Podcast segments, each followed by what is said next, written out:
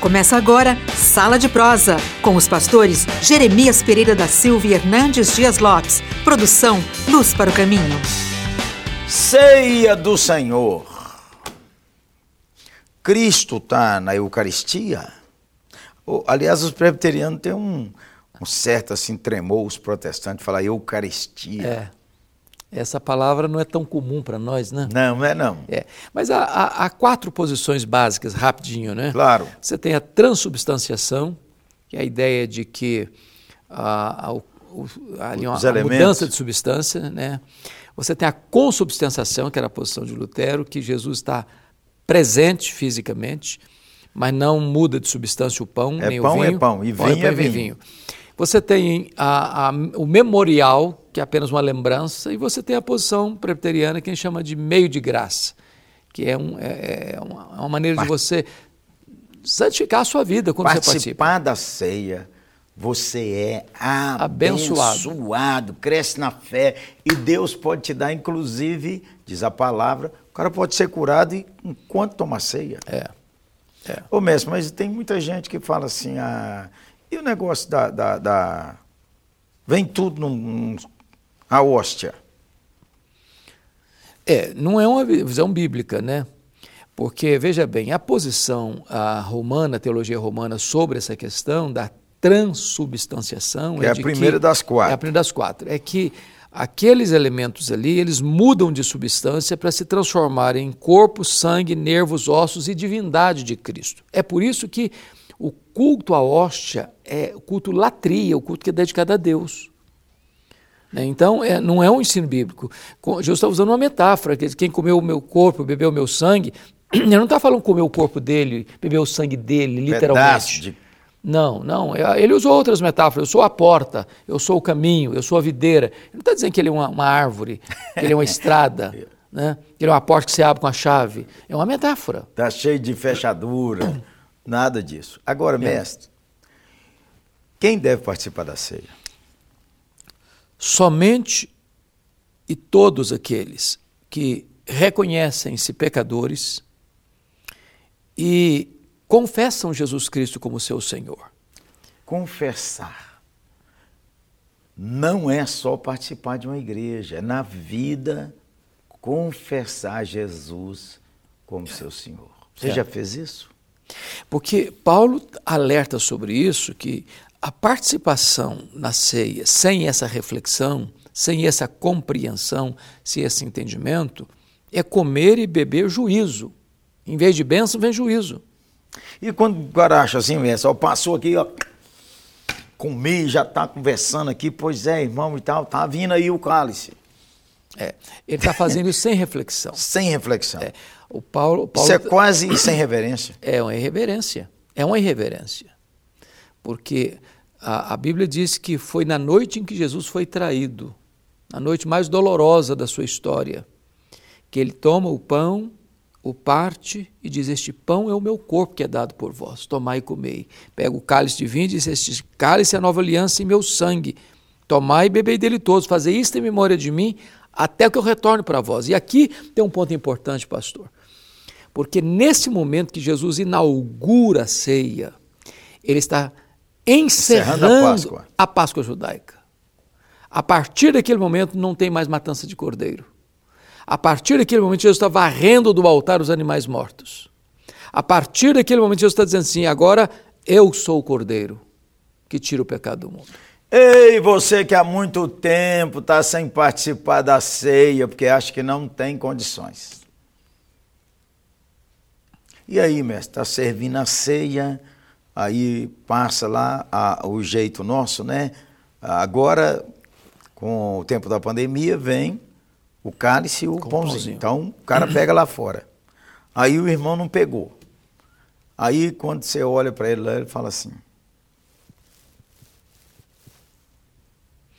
Eu não tenho condições de participar hoje. Yeah. Essa é uma boa colocação.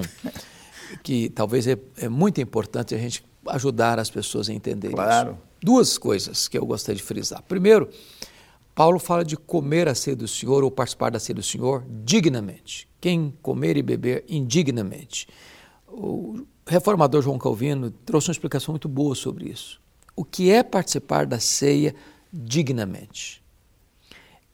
É aquele que tem a consciência da sua indignidade pessoal. Eu não mereço. Eu não mereço. Eu não devo estar aqui. Mas eu reconheço a dignidade do meu redentor.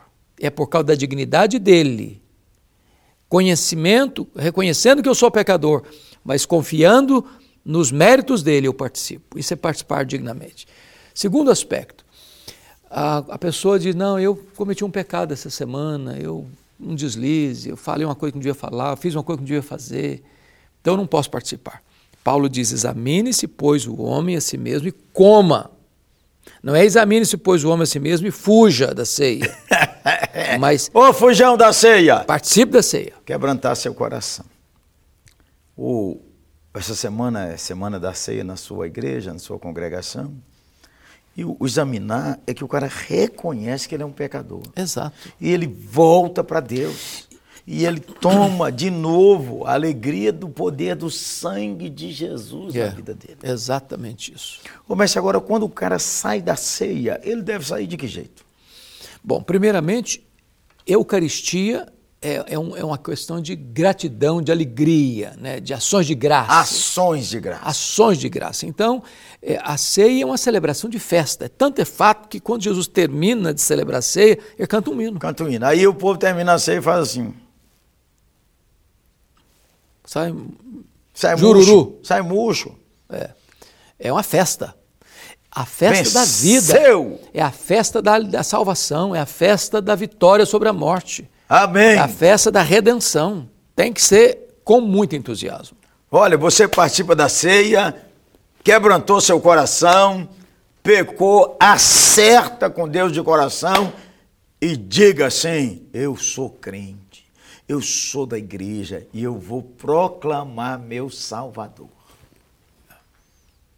A ceia é também um envio missionário, né, irmão? É, porque Jesus está dizendo que a igreja tinha que fazer isso até que Ele volte. ele volte. E um dos elementos importantes para a volta do Senhor Jesus diz, e este evangelho será pregado em todo o mundo para testemunhar todas as nações, e então virá o fim. Então, a igreja que participa da ceia é uma igreja missionária, é uma igreja que aguarda a volta do Senhor Jesus. E aguardar e apressar a volta do Senhor Jesus significa proclamar o evangelho. Então, gente boa, você que saiu da ceia, duas coisas. A missão é do outro lado da rua. É isso aí. E a missão é do outro lado do mundo. Você, Deus vai enviar você para o outro lado do mundo, talvez. Mas você orando, você vai para o outro lado do mundo, contribuindo, encorajando os missionários. Olha que beleza Yeah. participar da ceia do Senhor. Uma palavrinha, mestre, que eu queria é sobre o pastor que faz a ceia apressadamente, porque ele tem outras coisas para fazer no culto. É, eu acho que é, a gente tem perdido muito a beleza dessa cerimônia, a riqueza dessa cerimônia, deixado de explicar o significado dessa cerimônia. Então a ceia não é para ser feita atabalhoadamente, apressadamente, sem reflexão, mas é um momento que a igreja precisa entender o que Cristo fez. Porque no momento da ceia você tem um encontro com Deus, você tem um encontro com seus irmãos, você tem um encontro com você mesmo. É um tríplice encontro. Você olha para cima, você olha ao redor, você olha para dentro e você olha para fora. A missão. A missão. Então, é, é- esse, esse é um momento de ápice, diríamos nós, do culto público. Amém. Ô, gente boa, não xinga seu pastor, não. Ô, pastor, você também não fica, não, porque eu, mestre, já confessei várias vezes que fiz a ceia apressadamente. Falei as palavras que devia falar, com respeito, com consideração, mas depois que cheguei em casa, ao orar, refleti que deveria ter feito com mais doçura, com mais cuidado e com mais intensidade. Meu amigo, meu pastor, há retorno, há recomeços, que você celebre a ceia empolgado, Amém. alegre, Amém. com o Senhor Jesus. E você não fala mal do seu pastor, não, beleza? Fala não. Vamos orar. Vamos. Amém. Ora por nós, pastor. Senhor, não merecemos. Nunca merecemos e jamais seremos merecedores de assentar à mesa do Senhor. É verdade. Muito obrigado porque o Senhor aproximou da mesa. Nossa vida, irmãos e irmãs, que nos encorajam, que nos curam, que nos fortalecem, que nos abençoam. Senhor, e obrigado, porque na ceia nós temos ações de graça. É verdade. Nosso pecado foi pago. O Senhor nos reconciliou, o Senhor nos aceita, louvado seja. Amém.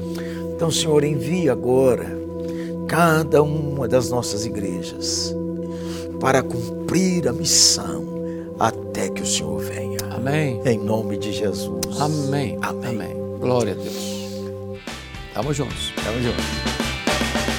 Programa Sala de Prosa, um programa de luz para o caminho e da oitava Igreja Presbiteriana de Belo Horizonte. Luz para o caminho, o Evangelho de Cristo através da mídia.